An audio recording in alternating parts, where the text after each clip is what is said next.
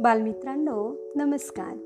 मी विजया गायकवाड आणि आपण ऐकत आहोत असे गुरु असे शिष्य या पुस्तकातील अरुण गोखले यांच्या गोष्टी. गुरुपौर्णिमेच्या शुभमुहूर्तावर आपण ऐकत आहोत गुरु आणि शिष्यांच्या गोष्टी.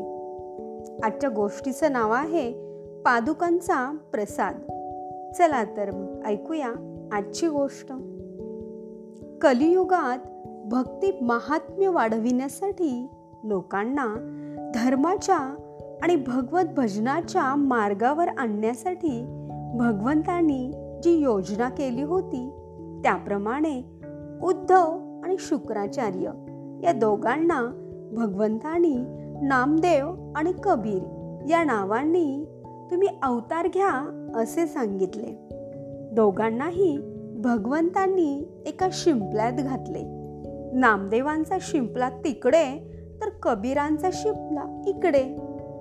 तमाल नावाच्या एका मुसलमान विणकऱ्याला तो शिंपला नदीत वाहत येत असताना सापडला.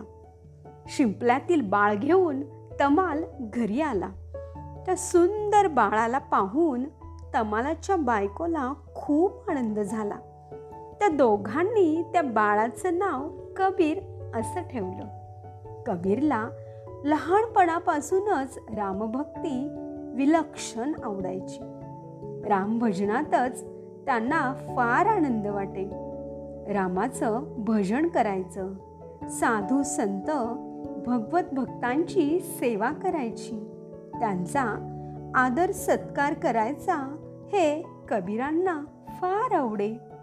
आपल्या ह्या लाडक्या भक्ताचे वस्त्र विणण्याचे काम स्वतः श्रीराम करीत. कबीराचे विंतो शेले कौसल्येचा राम अशी अवस्था होती.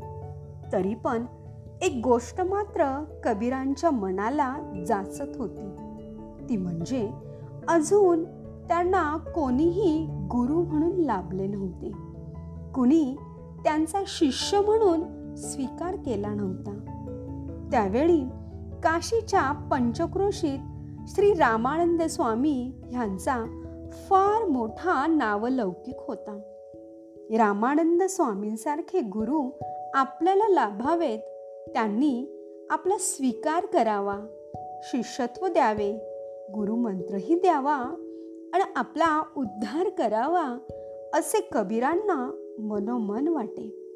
एक दिवस कबीर रामानंदांकडे गेले आणि म्हणाले महाराज माझी अशी इच्छा आहे की मला आपण आपला शिष्य म्हणून स्वीकारावे. मी मनोमन आपल्याला गुरुस्थानी मानले आहे. कबीराचे ते शब्द ऐकताच रामानंदांनी कानात बोटे घातली. अण ते घरात निघून गेले.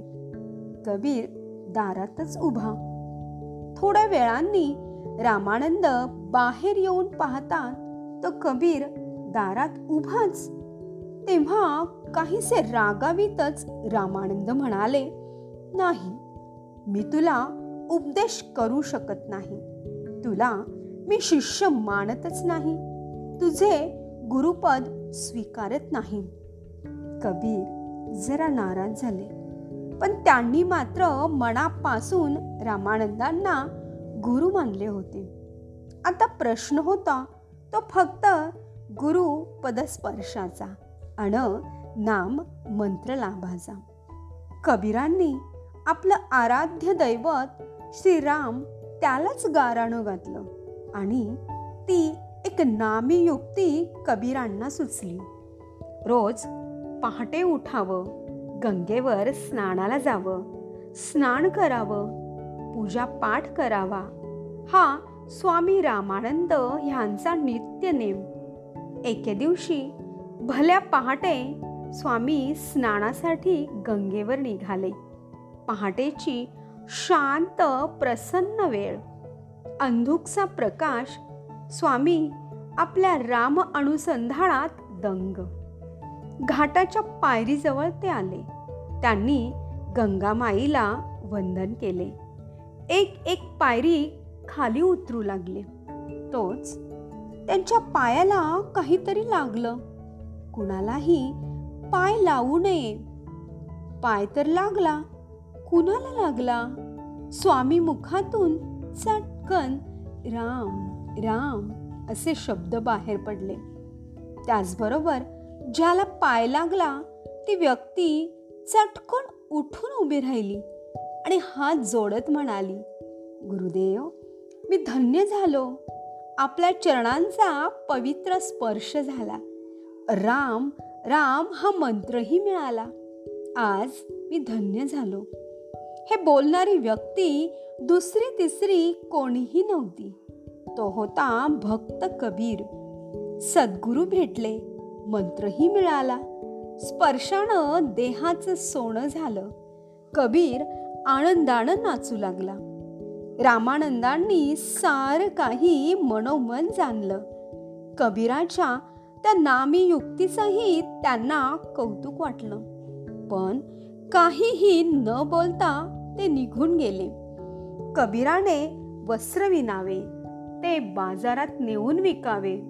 हे काम जरी देहानं होत असलं तरी कबीराचं मन मात्र नेहमी रामभजनात दंग असे.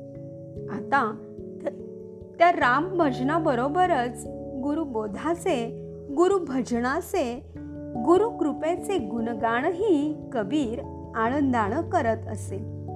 एके दिवशी रामानंदांना कबीर असाच एक अभंग गाताना बाजारात दिसला.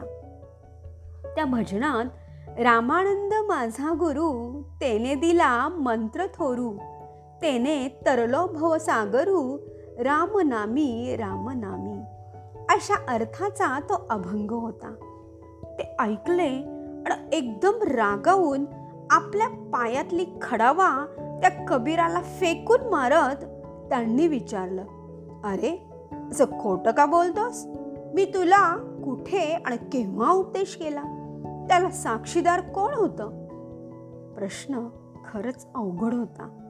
कारण गंगेवर झालेला गुरुचरण स्पर्श रामनाम मंत्राचा लाभ ह्याला त्या गुरु शिष्यांशिवाय अन्य कोणीही साक्षीदार नव्हता. बरं कबीराचं म्हणणं लोक खरं तरी कसं मानणार? कबीरानं कपाळी हात लावला. त्याच्या हाताला डाग पडला. रामानंदांनी जी खडावा फेकून मारली होती ती कबीराच्या डोक्याला लागली होती. जखमेतून रक्त वाहत होतं.